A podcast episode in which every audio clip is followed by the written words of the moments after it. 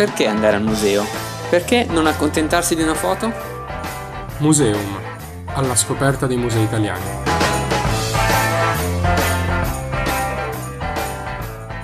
Bentornati su Museum. Oggi vi porteremo alla scoperta di una nuova mostra che sarà a Casa Boschi di Stefano dal 22 marzo al 5 di giugno e sarà una mostra che mette in relazione due artisti interessanti i cui lavori sembrano legati da sempre, ma che in realtà vedremo molto probabilmente è stato un accostamento che potremmo definire casuale. Esattamente, a volte ciascuno lavora indipendentemente da una parte all'altra del mondo, vedremo anche questo e ci si scopre che lo studio, la riflessione di ciascuno porta a soluzioni simili che possono comunicare. Sarà molto bello perché lo faremo parlando proprio con i protagonisti, giusto Anna?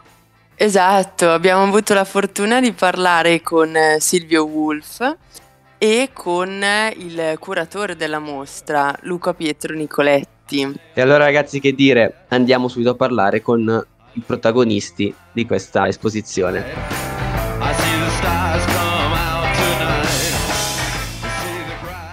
Benvenuto Silvio Wolf e grazie per essere qui con noi. Grazie a voi. Allora, volevamo partire subito chiedendole della sua ricerca artistica che è un po' andata attraversando sia il concetto di invisibile, quello di luce, quello di soglia, appunto sperimentando nel campo della fotografia in maniera molto innovativa. Volevamo chiederle da lei come è nata questo tipo di sperimentazione e se ce la può presentare brevemente. Allora, il mio lavoro nasce, la mia formazione è avvenuta negli anni 70 in area concettuale a quel tempo, con una differenza sostanziale che provenendo dalla fotografia ed essendo la disciplina sulla, con la quale operavo maggiormente, ho veramente cercato accesso alla mia ricerca attraverso questo linguaggio che sono andato molto approfondendo e portando anche fuori da alcuni degli schemi consolidati del tempo. E questo mi ha messo in contatto con ricerche artistiche molto avanzate, ma non necessariamente solo con quelle fotografiche. E nel corso del tempo ho notato, e questo è un pensiero a posteriori, che ci sono tre temi fondamentali che attraversano tutto il mio lavoro. Questo non potevo saperlo allora, ma si è andato chiarendo attraverso la pratica del lavoro. E questi temi sono l'idea di assenza, l'idea di altrove e l'idea di soglia, che si riconosce in forme diverse in opere sia de- dagli anni Ottanta in poi fino all'oggi. E questi temi sono, sono profondamente evidenti, non sono presenti in maniera ideologica, sono un portato che veramente è espresso da ciò che faccio e ciò che cerco. Il mio lavoro parte da intuizioni anche istantanee che però non di essere sostenute da, una, da, un pensiero analitico forte a posteriori. Quelle immagini che io non riesco a sostenere col pensiero non vengono neanche rese pubbliche, perché non riesco a riempirle di senso. Però mi importa molto questo rapporto con i dati di realtà che intuisco, appunto anche in maniera istantanea, e il modo in cui vado elaborandoli a posteriori, per cui la fotografia non è più, non è più il lavoro in sé, ma è il primo stadio di un processo che si costituisce poi in forme sempre diverse tra loro.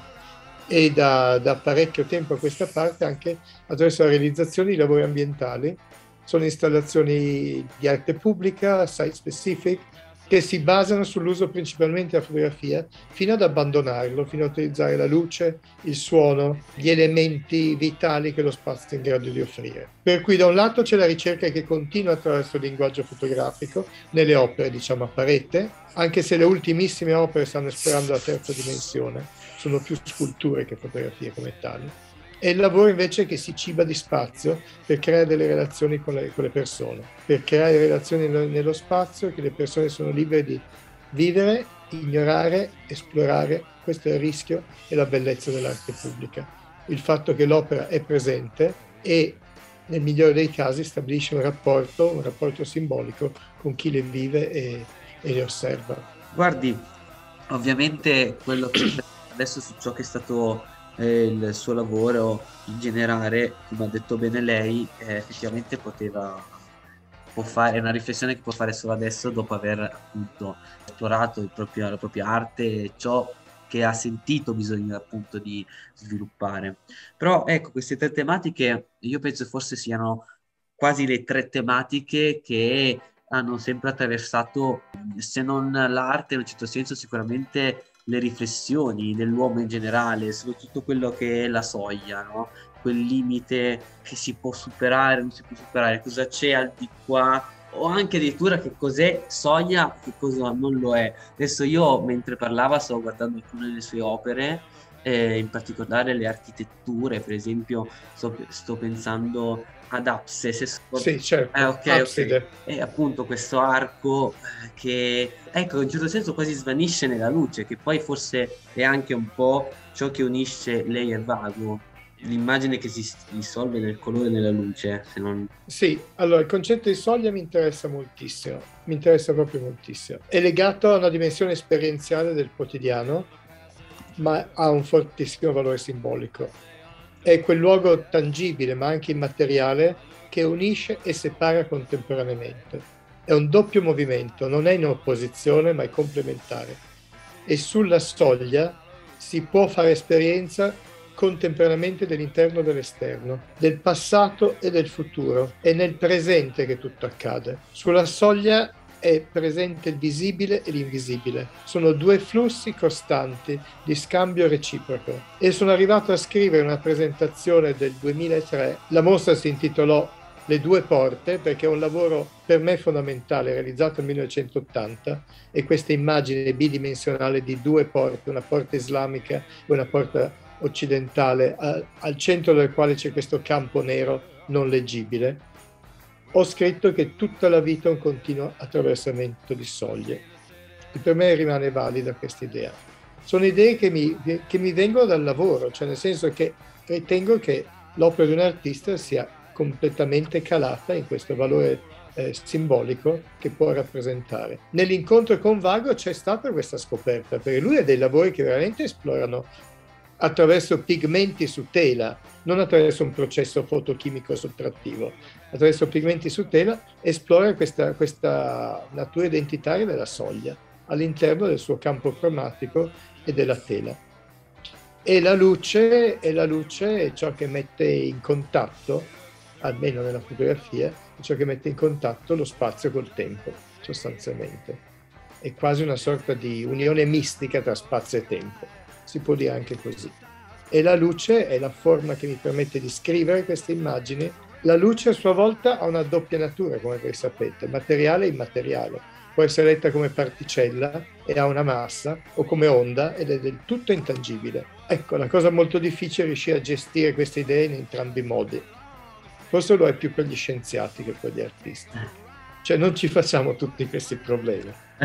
Però è vero che l'immagine appare e resa visibile grazie alla luce, ma svanisce, svanisce in essa. E i lavori che io espongo alla Casa Museo Boschi di Stefano sono tutti di questo ciclo che ho intitolato Horizons, Orizzonti, che sono scritture di luce realizzate sul primo tratto della pellicola fotografica durante il, car- il caricamento dell'apparecchio. In prima di tutto non sono immagini ottiche, non lo sono, è un processo cosiddetto off camera, ma che avviene in camera, che è uno dei paradossi di questo lavoro. Cioè nel senso che la pellicola è nella macchina fotografica, ma prende luce mentre si carica la pellicola e nessuno si occupa di quanta luce prenderà, perché quel tratto di pellicola serve meccanicamente all'avanzamento per poi scattare il primo dei 36 scatti della pellicola, positiva o negativa che sia. Ecco, allora è già successo tutto, c'è un codice scritto dentro al materiale fotografico e nessuno lo sa perché i laboratori buttano via queste cose perché a loro servono solo per agganciare il film, per metterlo dentro, farlo entrare e uscire dalle vasche di sviluppo. Quindi, secondo aspetto, l'immagine uno è non ottica, seconda non sono mie fotografie, ma sono appropriazioni, sono materiali di scarto del processo fotografico. Okay. Quindi l'autorialità viene data a questi lavori nel momento in cui io me ne impossesso, li riempo di senso e soprattutto stabilisco la posizione di questo orizzonte che altro non è che quella striscettina di velluto che impedisce alla luce di entrare nella cassetta, che si stampiglia, diventa come un fotogramma. È un'autoscrittura di luce. Avviene ed è determinata dal tempo, prima di tutto, dal caso, perché c'è questa mancanza di controllo, e dal processo. Questi sono i tre elementi che determinano queste pellicole. E poi il fatto di averle risemantizzate, cioè tolte da una pattumiera e appese sui muri delle gallerie dei musei. E questa è stata la scommessa. E in tutti questi lavori è presente una soglia, che è questa linea di separazione tra la luce e l'assenza di luce. Quindi tra l'immagine in attesa di divenire e quella in atto. La parte nera è quella vergine intatta alla luce e quella cromatica fortissima normalmente è quella dove la luce ha già agito. Questa soglia tra presenza e assenza della luce è quella che determina la costruzione di questa immagine. C'è ancora un altro aspetto che mi è sovvenuto che è davvero importante. Io non guido l'immaginazione delle persone. Le persone sono, l'osservatore libero di vederci quello che vuole.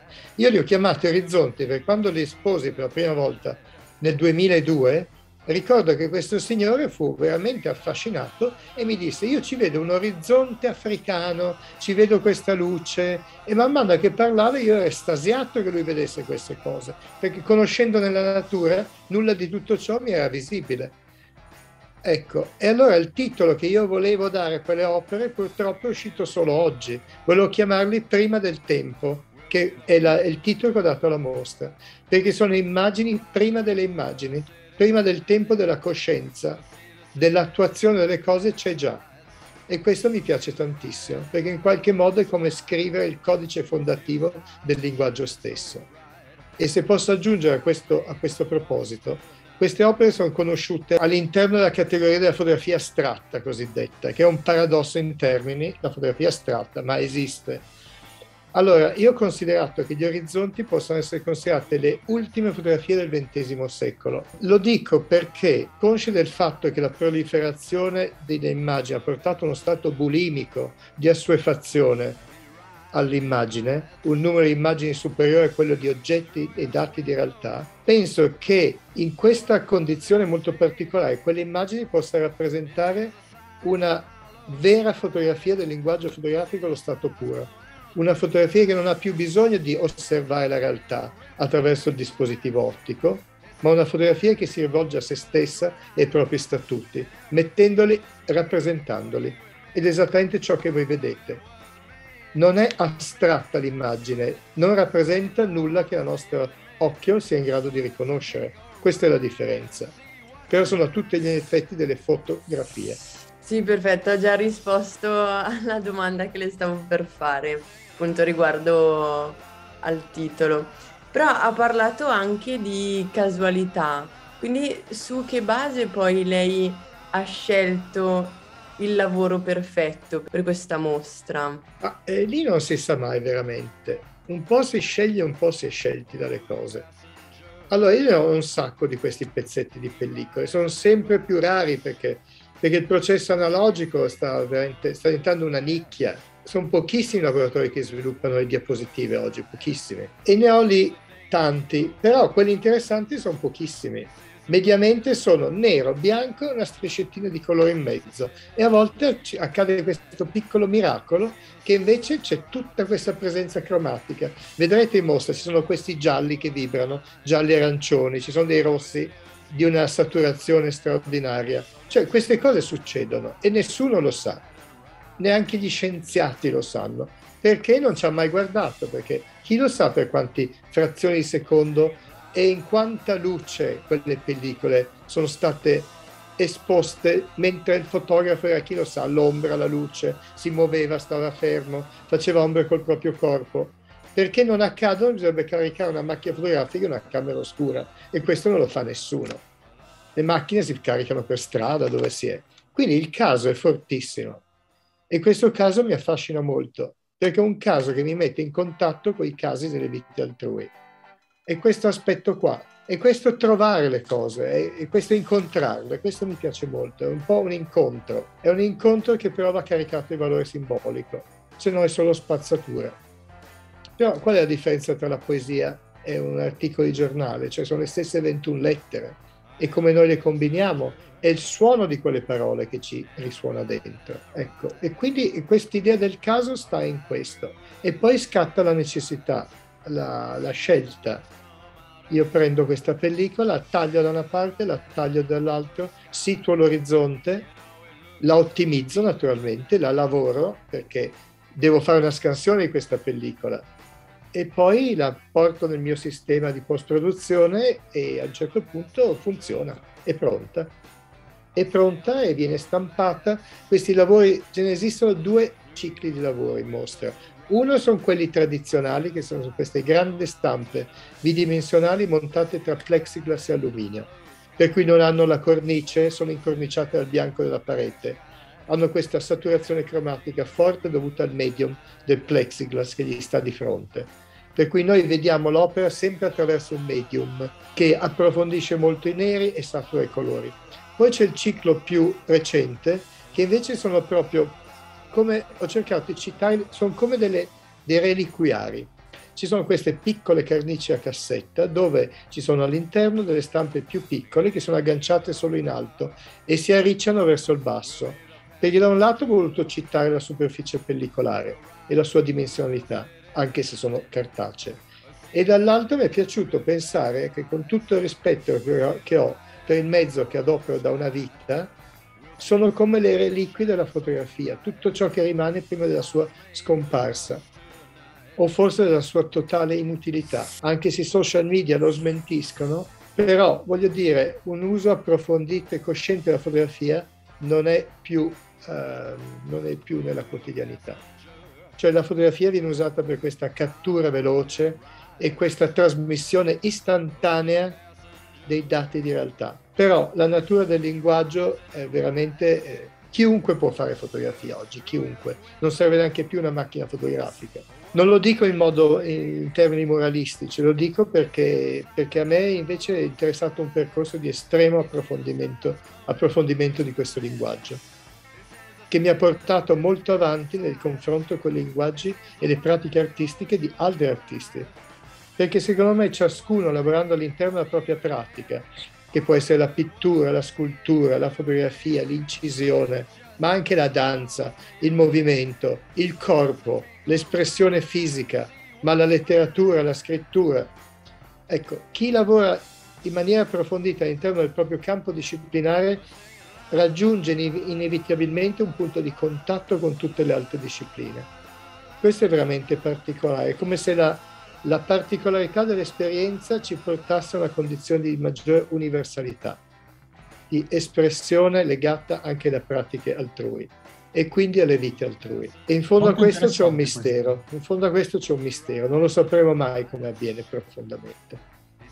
Molto interessante questa sua lettura e poi riprendo una cosa che ci siamo detti prima di registrare la nostra conversazione cioè il fatto che Silvio Wolf non conoscesse l'opera di Vago prima di, dell'occasione di questa mostra, quindi è anche sorprendente in un certo senso vederne la similarità e scoperta in un certo senso nel corso del tempo e grazie proprio a questa mostra. Quindi davvero un, un elemento unico che consigliamo a tutti di, di, andare a notare e poi di, di raccontarci anche qual è stato il, il vostro impatto nel, nei confronti delle opere di Vago e nei confronti delle opere di, di Silvio Wolf, che ringraziamo tantissimo per essere stato qui con noi.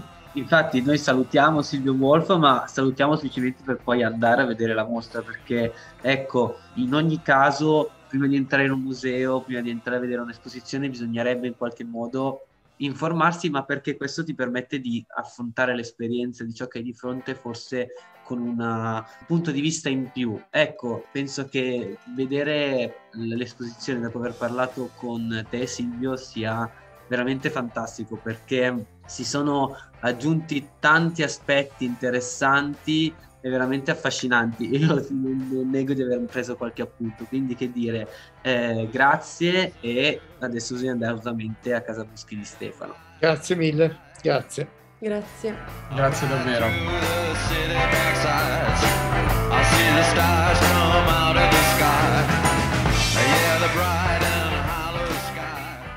Diamo il benvenuto anche al curatore della mostra, Luca Pietro Nicoletti. Benvenuto e grazie per essere qui con noi. Grazie a voi dell'invito.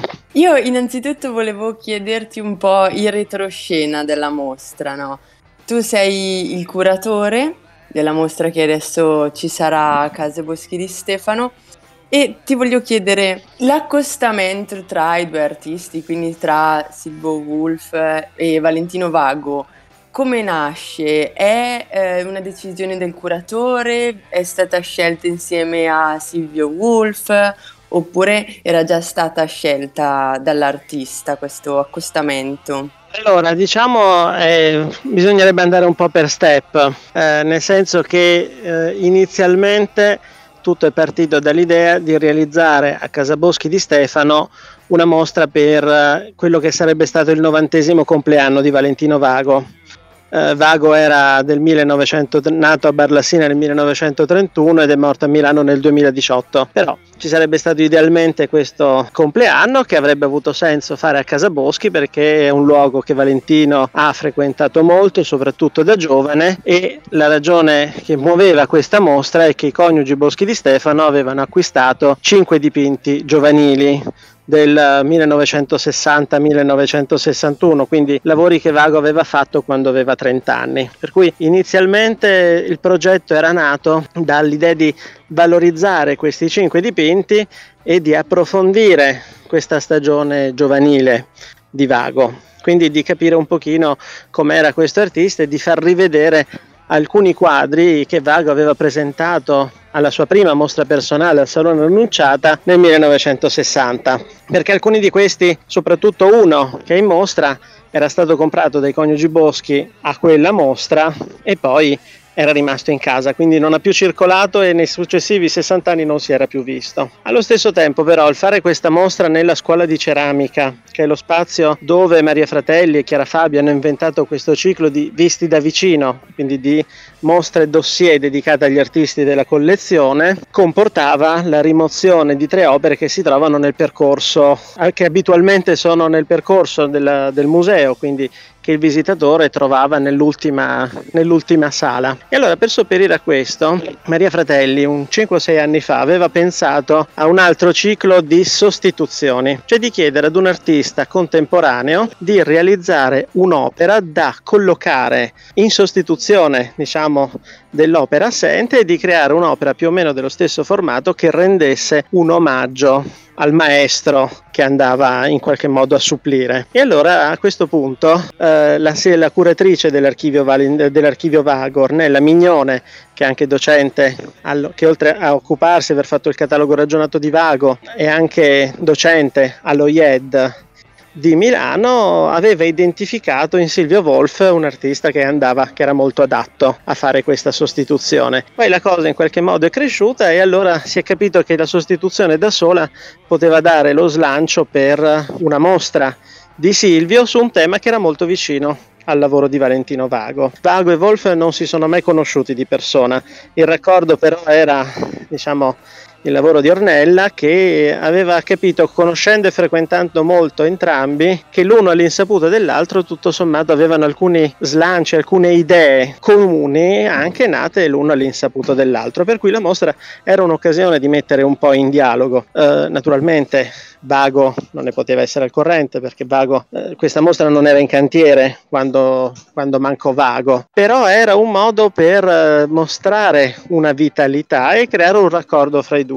Il visitatore che andrà a Casa Boschi vedrà che la mostra di Valentino Vago si chiude con un quadro con un orizzonte nero, che è un quadro della metà degli anni 60, e la mostra di Silvio invece si apre o meglio, anzi forse si chiude anche lei con una grande fotografia che anche questa rappresenta un orizzonte nero. Diciamo che c'erano delle sintonie formali e effettivamente qualcosa che ci dice ancora qualcosa anche della modernità del lavoro di un artista, come dire, eh, anziano, di un artista che è pienamente coi piedi nel Novecento e come ha qualcosa da dire anche a un artista anche lui altrettanto maturo, perché comunque eh, Silvio ha 20 anni meno di vago, ma è comunque una, un fotografo di, di, larga e di lunga esperienza, però diciamo ci poteva essere un dialogo, anche se con due media, con due medium diversi e con uh, ricerche che sono nate l'una indipendentemente dall'altra e sono entrambe ricerche che si fondano sull'idea di un'immagine che si costruisce attraverso il colore,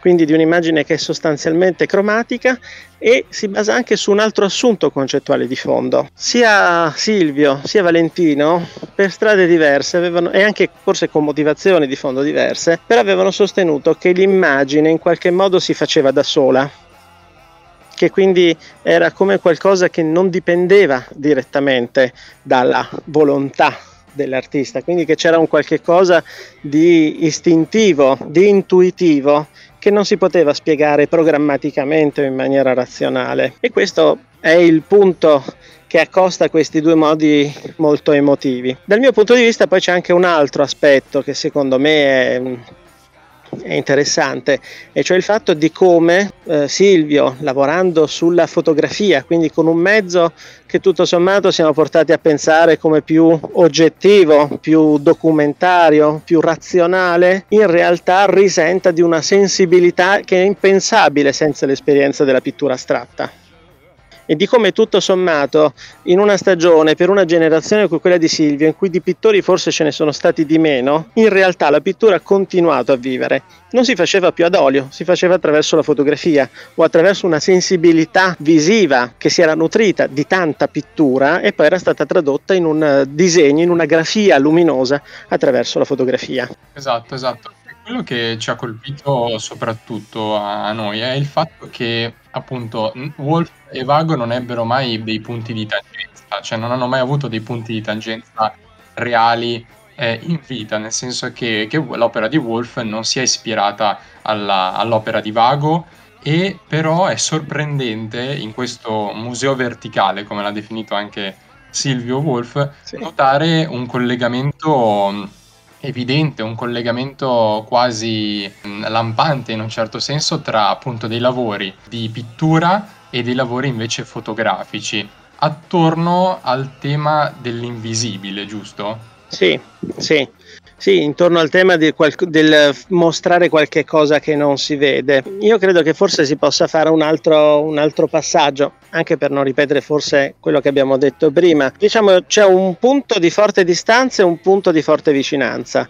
Il punto di distanza è il fatto che Silvio è, almeno nelle intenzioni, un fotografo, un, diciamo, non chiamiamolo soltanto un fotografo, ma è un artista visuale a tutti gli effetti che usa la fotografia come strumento e che lo usa come un'operazione concettuale. Silvio lavora molto anche su quella idea, su questo principio della fotografia che è fatta off camera, anche di fondo con un principio come dire, di prelievo dadaista, se vogliamo, perché comunque l'idea di capire che dentro un frammento di scarto in realtà ci potrà essere il potenziale di un'immagine. Il fatto è che però al di là di qualsiasi operazione concettuale, di qualsiasi aspetto speculativo gli si voglia attribuire, queste sono delle immagini che hanno un impatto ed è un impatto emotivo e quindi questo questa soglia, questo avvicinarsi all'invisibile, il fatto è che comunque crea un'immagine di una grandissima intensità ed è un'intensità che passa ad un livello proprio più di empatia, non è qualcosa, cioè Wolf non è Giulio Paolini, che è un artista soltanto mentale, è un artista che ha comunque una sensibilità che si pone anche in una speculazione, in una riflessione più profonda, ma ha un tema di fondo che è la luce, e la luce inevitabilmente porta a farsi qualche domanda su un problema di trascendenza. Non per forza, ecco, diciamo che è un tema che era anche tipico del lavoro di Valentino Vago, soprattutto a partire dagli anni 70 in poi, quando comincia a fare questi grandi cieli visionari e ancora di più quando poi passerà alla grande azione murale. Questo va, va, aggiunto. Vago, il percorso di Vago è molto legato a quella zona di Milano, al municipio 3, un po' perché è il luogo dove è vissuto e un po' perché lì ha realizzato l'ultima sua grande opera, pochi mesi prima di morire, appunto alla fine del 2017, che era diciamo la decorazione della chiesa di San Giovanni in Laterano in piazza Bernini, che significa Vago ha dipinto, ha riempito di colore tutta la struttura, tutto l'interno di questo edificio, dando un effetto smaterializzante, quindi una sorta di espansione del colore, come se fosse un grande respiro che porta verso una dimensione altra e verso questa dimensione di questo invisibile che è un invisibile spirituale. E questo non è soltanto un fatto, diciamo, legato a un approccio confessionale, ma anzi forse se vogliamo è proprio quella spiritualità laica che va a cercare una dimensione ulteriore o un'espansione delle nostre dimensioni sensibili, di portarsi verso qualcos'altro. C'è una domanda di fondo naturalmente, che cosa c'è al di là di questa trascendenza? Uh, intanto c'è tanto un'aspirazione a qualche cosa di più alto. E questo credo che sia quello che tiene insieme queste due esperienze. C'era una tensione comune. È un peccato che non si siano incontrati, eh? intendiamoci, e che non si fossero conosciuti prima e che la prima mostra di Vago vista da Silvio dal vivo sia stata, come dire, poco dopo la dipartita di Valentino Vago, altrimenti poteva nascere anche un dialogo più, più complesso. Però insomma l'importante è comunque che questo problema sia stato, sia stato posto e anche chi ha visto la mostra fino adesso si è reso conto che tutto sommato sì, c'è una sintonia. Assolutamente. Parlavamo prima con, eh, con Wolf e sottolineava mh, per lui l'importanza di, diciamo, di tre elementi del suo lavoro in modo trasversale, che sono appunto l'essenza, l'altrove e la soglia. È un po' in quello che dicevi tu, riconosco appunto, ritrovo in questa ricerca del trascend- della trascendenza sicuramente so- anche appunto il tema della soglia, visto come ce l'ha presentato Wolf, cioè un qualcosa che ci permette di essere tra il presente e il futuro, comunque tra il visibile e l'invisibile, quindi appunto di esplorare questa dimensione, questa dimensione certo. altra, ecco. Ed è molto appunto è molto bello anche confrontando alcuni lavori vedere come eh, i lavori di Vago, i lavori di Wolf eh, possano veramente dialogare. A proposito del lavoro delle esposizione e sostituzioni, nell'esposizione permanente alcuni lavori di Vago sono stati appunto sostituiti da dei lavori di, di Silvio. Ecco, forse però c'è un fatto da aggiungere e questo si rende conto che la tangenza in qualche modo è dove finisce la mostra di Vago, comincia quella di Silvio. C'è anche nel fatto che per Vago arrivare a quella trascendenza era anche un, proge- un processo di progressiva smaterializzazione di un mezzo, diciamo, di un medio molto concreto e molto, molto tattile, come poteva essere la pittura. Questo per una generazione come quella di Valentino Vago, eh, che è appunto un artista che è esordiente alla metà degli anni 50, significava andare proprio a cercare un'evasione invece da una pittura che era molto più concreta, molto più, più pesante per certi versi come poteva essere quella della, mm, dire, della pittura dell'informale e dell'informale lombardo. Per cui eh, c'è un nome, c'è un nome di fondo, un nome tutelare molto vicino ai boschi di Stefano che fa da filo conduttore a questa mostra e che è un maestro uno dei grandi maestri del Novecento e che è Giorgio Morandi. Bisogna anche tenere presente questo. L'idea, il percorso di Valentino che in mostra è, mostra- diciamo, è presentato anche in tutti i suoi aspetti nelle sue tensioni di una sperimentazione. A un certo punto, se uno la guardasse distrattamente, potrebbe pensare quasi che sia la mostra di due o tre artisti diversi, perché Vago in 5 o 6 anni cambia, brucia le sue esperienze a, a tappe molto rapide. E lo vediamo che progressivamente va a riavvicinarsi, a ritradurre uno dei grandi maestri che conosciamo come il pittore delle bottiglie, delle nature morte, dei paesaggi dell'Appennino, e, va, e va, a ritradurre quella pittura attraverso, uh, a ritradurla, a declinarla attraverso il linguaggio dell'arte astratta. E poi forse c'è una cosa che tiene insieme tutti e due, che Vago si sarebbe molto arrabbiato se non l'avessimo definito un pittore astratto come molti dei pittori che noi definiamo astratti, un po' perché è una categoria e perché è un termine che non ha un... cosa vuol dire astratto? Ecco, questo Forse è il problema di fondo. Sì. È troppo generico e soprattutto è troppo equivoco. E perché in realtà se vogliamo di astrazione non ce n'è né in un caso né nell'altro, perché da una parte c'è la concretezza della pittura e dall'altra c'è una registrazione della luce che è una luce oggettiva che si è andata a depositare sulla pellicola. È una realtà che non è quella che si vede nella maniera più semplice, più immediata, ma c'è comunque sempre un rapporto con la realtà. Anzi, paradossalmente nei paesaggi di Silvio, anzi, pardon, forse questo è un lapsus eloquente, noi vediamo un paesaggio, anche quando in realtà sappiamo che in realtà sono, come dire, quella linea dell'orizzonte è l'impronta dei feltrini del feltrino che permette l'avanzamento della pellicola vero, del rullino ieri, grafico. prima Silvio ce lo diceva proprio quasi tra virgolette divertito, ci raccontava che alla sua prima esposizione si divertiva appunto ad ascoltare le persone che commentando notavano gli orizzonti eh, lui invece che sapeva cosa, che cosa fo- ci fosse dietro, da come fosse nato il tutto, quella cosa quasi non riusciva a vederla come la vedevano invece le persone che per la prima volta si approcciavano. E questo è un fatto di esperienza, perché posso dire, io sono figlio di un fotomatore anni 70, più o meno coetaneo di Silvio e anche con un approccio più tecnico e anche lui ha visto immediatamente, ma sì, quelli sono, i, dire, quelli sono feltrini. Per noi che tutto sommato veniamo dalla storia dell'arte, abbiamo un approccio comunque più romantico, può sembrare una raduna, sembra quasi una savana a un certo punto, però a questo punto questo sta anche un po' alla sensibilità di chi guarda e di che cosa vuole riconoscere in quello che sta guardando. Certo, certo. Luca, grazie mille per, per, essere stato con noi, per averci dato questa lettura della mostra. Noi invitiamo tutti ci stanno ascoltando appunto ad andare alla mostra e come diciamo spesso soprattutto di viverla e di darci un feedback, di darci un riscontro positivo, negativo. L'importante è che appunto ci sia un riscontro e che sia vissuta a pieno come esperienza anche eh, la mostra e l'evento culturale in sé. Quindi grazie mille davvero per, per il tuo intervento. Grazie a voi dell'ospitalità e, della, e dell'occasione, insomma è sempre bello un, un dialogo come questo. Grazie. Grazie. Allora a presto Luca, ci vediamo tutti al Museo Boschi di Stefano. Allora. Vi aspettiamo. He